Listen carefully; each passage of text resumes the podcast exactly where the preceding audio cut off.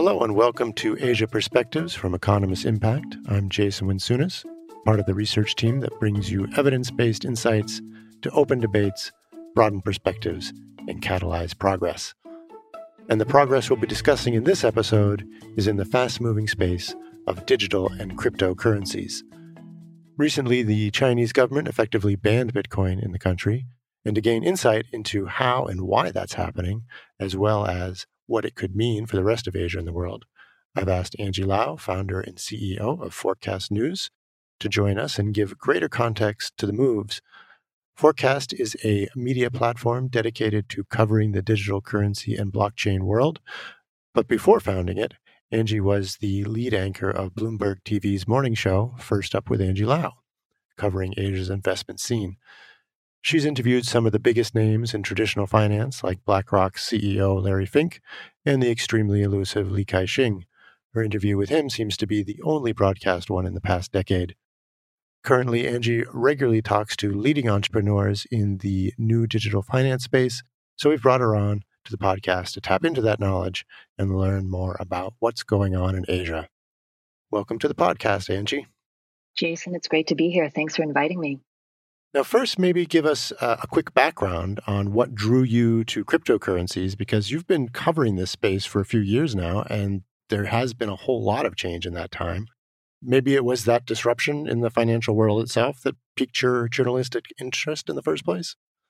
You know, I think we are a curious bunch, that is for sure. But certainly when I was anchoring the global story of finance, I started seeing signs of an alternative asset class. But the way that it was being covered, it's very, almost joke-like, what is this? What kind of silly product, And that was really the tone at the time. But of course, there was much more to the story. I started paying attention then. There wasn't a lot of mainstream coverage around that, except for that kind of narrative and tone. And I felt at the time that there was something much more there. And then 2017 came with the ICO craze. And we saw so many projects and so many protocols really go directly to market, the initial coin offerings, if you will, and raise money circumventing traditional markets and raising billions of dollars for these projects. And this is when it really caught the excitement, concern, certainly, and frothiness and hype as to what this actually was. Then came the demise of the ICO market. And we saw in 2018 that it really melted down. There was a very infamous statistic that 98% of some of these projects were essentially duds. But in those ashes were born some really interesting protocols and projects, of which we are seeing really blossom over the past couple of years. I started Forkast actually in what many called crypto winter, when nobody believed in the space, nobody really thought anything much of it, felt that it had its heyday and was going to go away. And I felt that there was much more to the story than cryptocurrency market moves itself. What I started seeing and what really interested me was the application of blockchain across industries. And I'm talking about insurance to food tracing, to supply chain, to, yes, even finance. Finance was definitely part of the big story that I think everybody covered. But what interested me about blockchain and crypto was essentially this emerging technology as a potential application in media. That was my interest. When I took a closer look, what I was met with was really disheartening. And that's when I realized that beyond just even understanding blockchain, that there would come a time when more and more professionals would need to be in this space. And I felt that blockchain as a technology and its applications potentially in media was much more interesting than the market moves.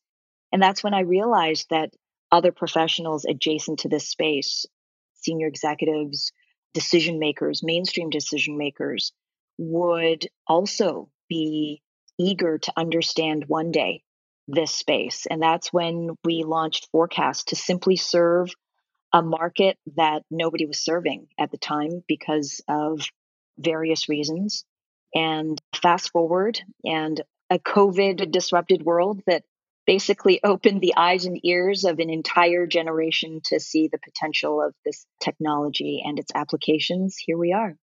Indeed. In fact, in one of the surveys that we've done during the year, the issue of COVID-19 and the desire to have less physical transactions has definitely been, at least in our surveys, one of the drivers for people wanting to adopt these digital currencies and cryptocurrencies and all the different ways of transacting. But the big news that I originally wanted to talk to you about is what just happened coming out of China and the government's ban, or is it even a ban, on Bitcoin. What is the actual ban? And then what are the immediate implications of that? Yeah, the actual ban is pretty pervasive. And it started with the PBOC solidifying its stance on cryptocurrency activities. And as we know, China has been spearheading the race into CBDCs, the central bank-backed digital currency, so CBDC for short, also known as DCEP, digital currency electronic payment. But now everybody, let's just call it what it is. It's an electronic RMB, it's an ECNY, whatever you want to call it, it's an electronic yuan. We know that China has been in this space for a while and has been accelerating in this space. This is the kind of coverage that you'll see on Forkast, and we've been covering this story pretty much since inception of Forkast, seeing the impact of that in this space.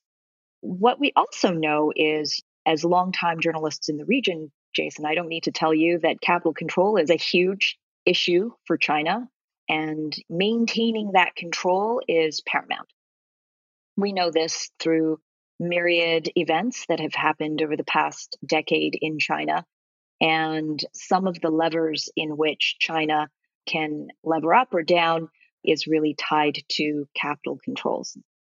So now we fast forward to this ban, which essentially is more of a reminder, if you will, and a much more specific and clear reminder of a policy perspective that China had been sharing for a while now. So the industry had sensed that this was coming.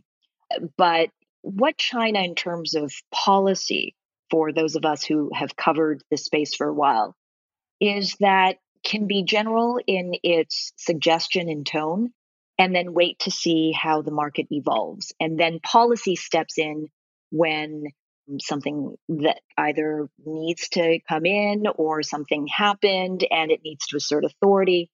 And we've seen this time and time again for various stories and various events that we've covered. And I think that this is really no different.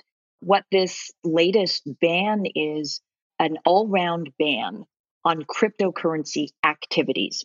And here's why it's actually quite significant, because for a long time now, since China's inception into the space with its CBDC, and with Xi Jinping's support of blockchain as one of the economic pillars of growth over the next 5 years in the five-year plan that, in one of the remarks that he publicly made to CPCC members, and that's when it got really exciting to watch what was happening in China. There are a lot of developers, a lot of support of blockchain, a lot of smart people in this space that saw the opportunity and started building. Now what has evolved into that is a real clear distinction between blockchain initiatives, of which there are support, and Bitcoin and cryptocurrency activities, of which it's increasingly less and less. And so when there is a outright ban on cryptocurrency activities, what you're seeing is some of the most entrenched and longtime players in cryptocurrency exchanges are suddenly left without policy support. Now they're illegal, and they cannot serve a market that they had been serving. So essentially, this is another door that is slamming shut on the participatory nature and desire of mainland Chinese to invest or on-ramp into cryptocurrency through cryptocurrency exchanges. They cannot do cryptocurrency activities in China. So the ban is that you cannot trade, you cannot mine, but you are still able to own what you had. Is that right?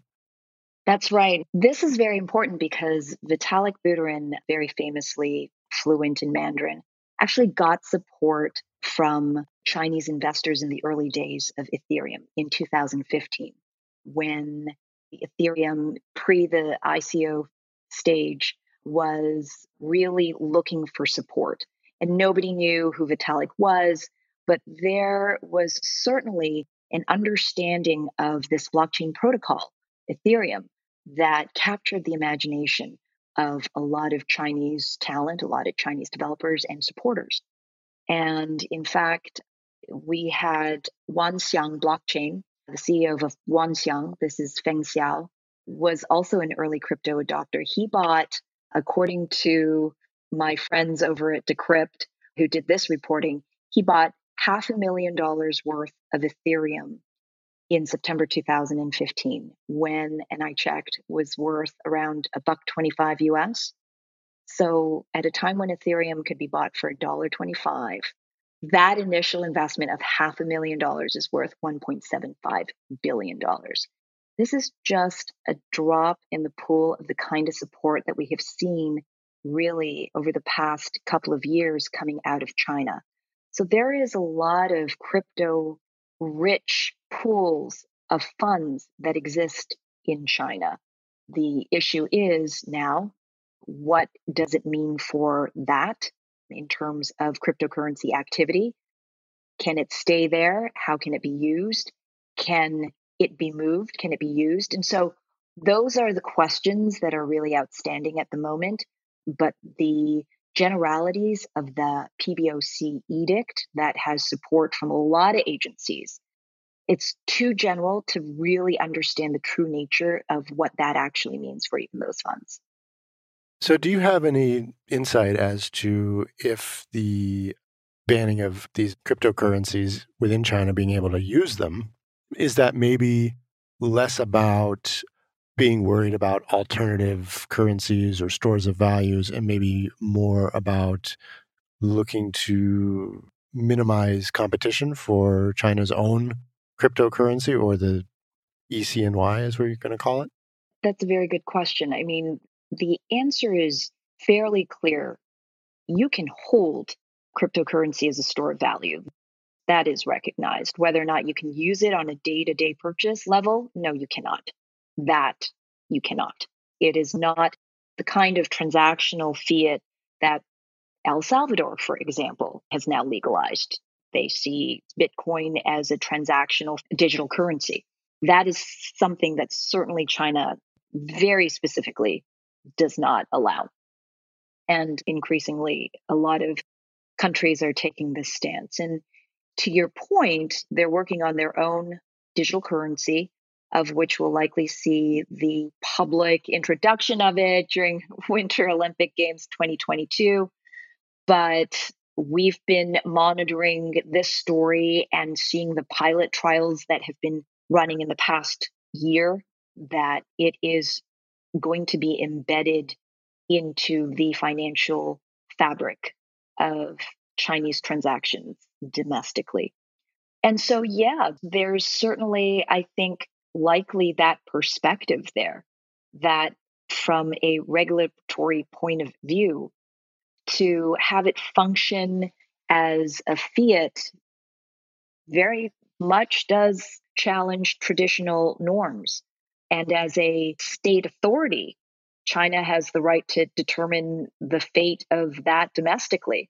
What other countries are certainly seeing is that this is a parallel system that does challenge, but also complements and is working sometimes in concert with, and sometimes regulators are trying to keep up. So in terms of the kind of policy effort and energy that is excised as a result of this new parallel system that is growing up and growing up fast. And I don't want to say dream, because this is, at the end of the day, part of the same pie, but take away the kind of liquidity that would have probably more been traditionally reserved for bond markets or treasuries or equity markets, that this is not only an alternative asset class as a store of value, of which we're seeing, but there is also a potential here where we are seeing these peer-to-peer transactions.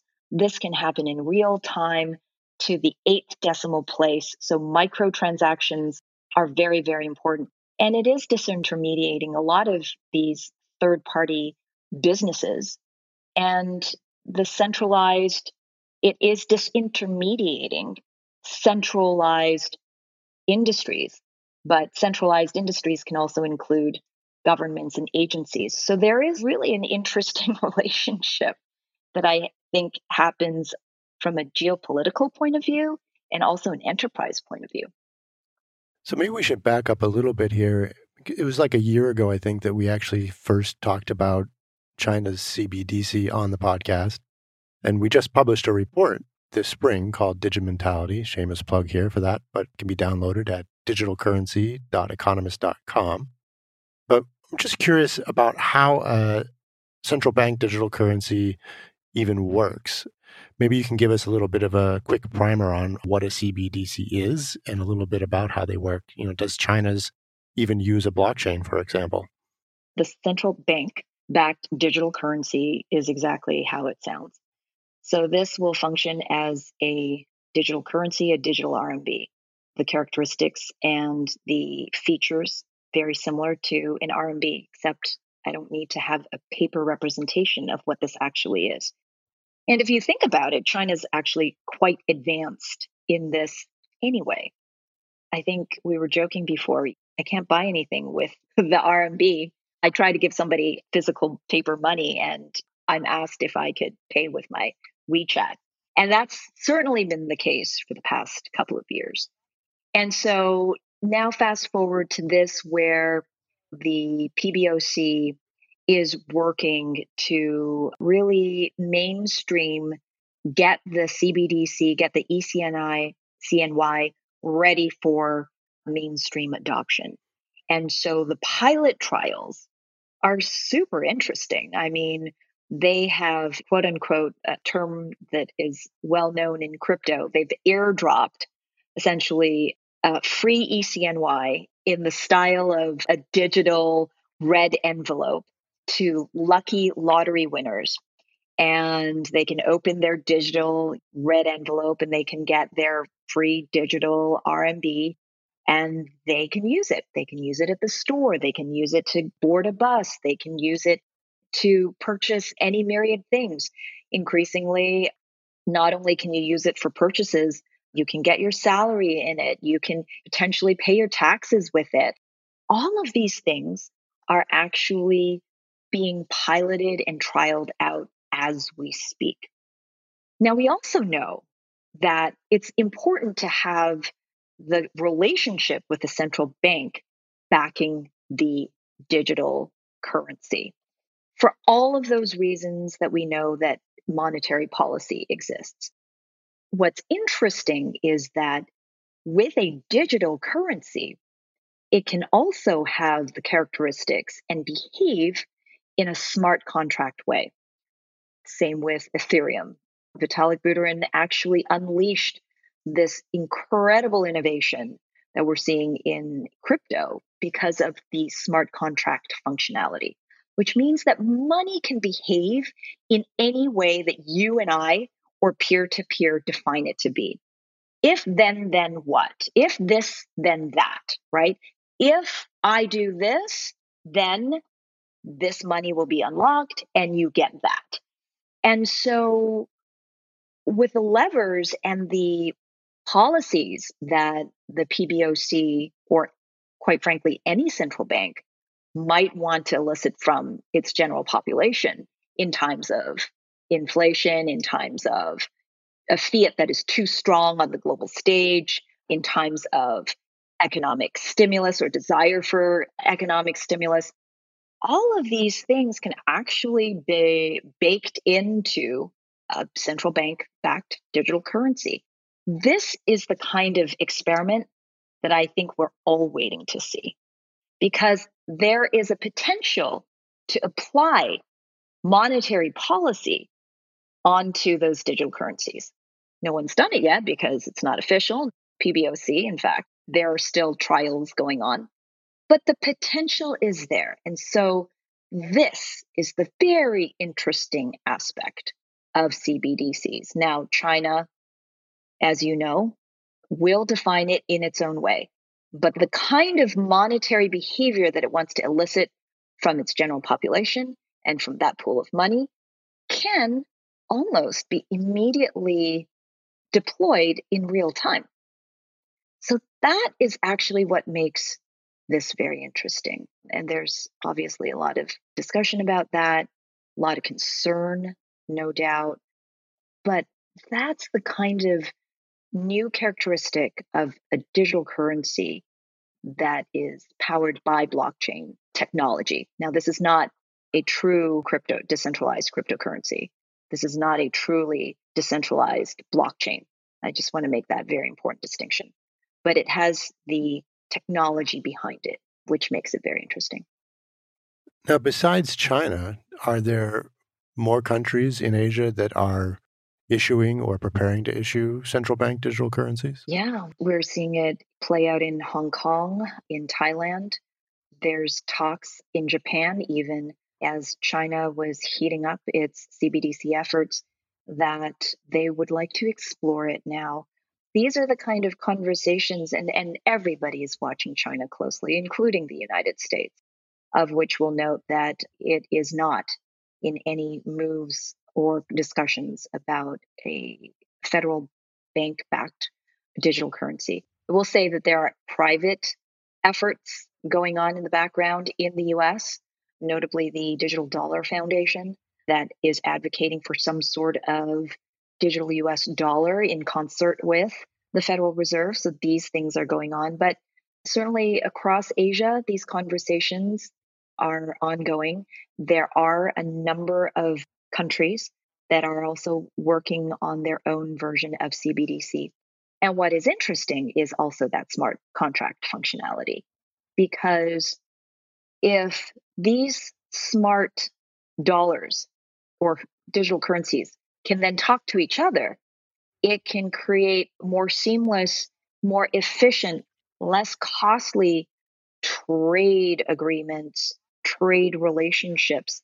And in fact, we are seeing a project triangle that's happening out of Hong Kong right now with other CBDC nation holders to take a look at cross-border transactions, of which that can happen under a CBDC. So these things are really exciting to watch and report on in Asia, because it is leading that race. There's no doubt about it, and the world is watching. So on that question of interoperability, have you talked to anybody that's thought about this space? Is that something that people are working on now, or is that still really in the future? Oh, no, it's happening. It's happened, it is happening, and it will continue to intensify. So interoperability beyond even just on a government or nationwide level, but really this space. I mean, I think one of the most exciting things about blockchain is that there are so many protocols now that have different characteristics, different visions, different ways to engage in specific parts of enterprise that behave differently. And once upon a time, we might have thought, okay, there's so many different blockchain protocols that are coming out, from Cardano to Ethereum to EOS, you name it, Bitcoin being the godfather of them all. Which one will rule them all? For a long time, that was a question that was asked. But I think the past few years have, and increasingly now, we've just recognized that there is not one to rule them all. And in fact, with the increasing ability of new platforms, new layer two protocols, if you will, layer one being the blockchain protocols like Ethereum and Bitcoin and all of these principal protocols of which you know, layer two sits on top of these layer one protocols that allow it to either be more seamless or more efficient, behave different ways that increasingly users want. But part of this is also interoperability. It's being built now. We are starting to see projects come online. and we're aware of many of them.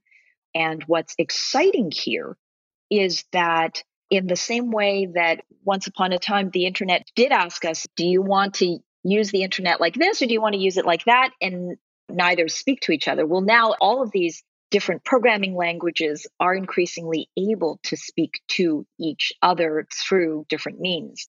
And so that's what's really super exciting, is that there is a Rosetta Stone coming when it comes to the interoperability of these blockchain protocols. And that means that we'll be able to get the best functionality from one. And if we need to apply it to another, there is an ease of use versus a cost of changing or shifting. So that's being built right now. And the platforms are also being built. And I'll note that China is actually spearheading a very interesting platform called Blockchain Services Network that actually has onboarded some of the world's top protocols. It's got a domestic version and it's got an international version. And those efforts actually are helping. And I think it's because there's just much more developer literacy and awareness of blockchain application on a national level and on a global scale. And so it is how to use blockchain easily to unleash the next level of efficiency across enterprise. And that's interoperability. Now, we're almost out of time, but I wanted to jump topics to something else that's also been in the news a lot lately, which is non-fungible tokens, NFTs. I just wanted to get your sense, is this a fad or is this something foundational? I think it has a lot of characteristics that kind of signal that it's a fad. I would argue that it is much more foundational than that. The flood of liquidity that you're seeing into the NFT space at the moment really should not be denied. There's just a lot of hunger for wealth generation in this space that a lot of people see promise to. And I think that's really reflective of the kind of monetary policies that we've seen even pre-COVID, but certainly during COVID and post-COVID, the kind of stimulus dollars at play, concerns about strength of currency, concerns about economic lag and slowdown, have really accelerated adoption and eagerness to explore this new asset class, which includes NFTs. So NFTs is not new. NFTs have been kicking around for a couple of years. Just take a look at one of Hong Kong's unicorns, Animoca Brands, and Yatsu, who has led that for a while and was talking about the application of NFTs even in its early days. And now we're seeing this really wide adoption. Whether that's a fad or not, it is a reflection of our time. So there's that. Secondly, I believe it foundational because beyond the first wave of application in art, in music, in sports memorabilia or sports videos, that has quickly evolved into what we're seeing now, which is displacing business relationships where legacy institutions once sat. What do I mean by that? Look at the music industry. With NFTs, all of a sudden, these musicians, these music creators, don't need to depend on the record labels or the wider music industry to invest in their artistry, to get their music into the hands of their fans. In fact, NFTs can now allow them to have very intimate, direct relationships as they have predefined it in a way that a lot of content creators once upon a time had to depend on third parties. This is what is super exciting about the application of NFT. So we're starting to see that right now, and we're starting to see that evolve. And in fact, the applications of it for content creators in media also makes it interesting for publishers. Digital publishers like ourselves at Forkast have started exploring NFTs and what that could mean for the future of journalism. So I guess it's a poetic circle back to why I got into it in the first place, which is what are the applications of this technology that can unleash incredible opportunities, not only for our industry, media, but for the greater world. I think NFT applications can be done as financial vehicles, starting to see associations to physical assets. And again, the regulatory rails have yet to be defined in the space. We will likely see more regulators showing up as they do when there is just a lot of liquidity and a lot of money frothing into a space. But this is what makes this industry enormously exciting to watch, observe, and cover.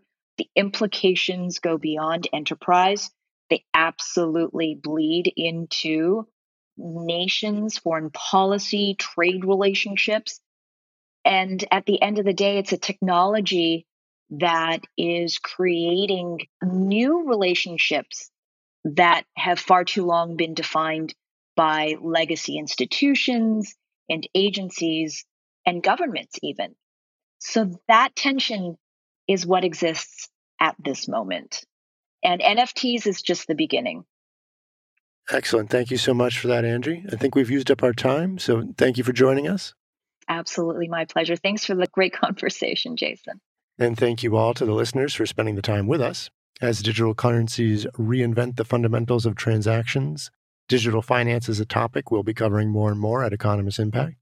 You can download our commissioned Digital Mentality 2021 report about corporate and consumer acceptance of digital transactions and currencies at digitalcurrency.economist.com.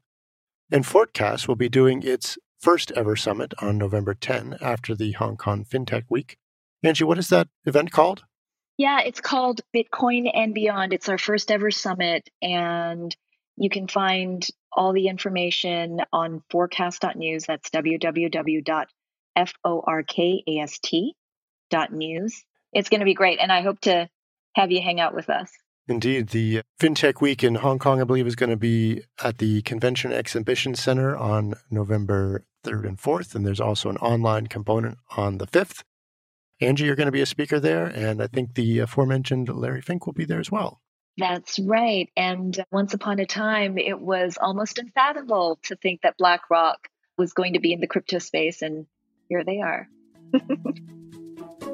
So as always, if you have any feedback or questions about this podcast or any aspect of work from Economist Impact, you can email to asiaperspectives@economist.com.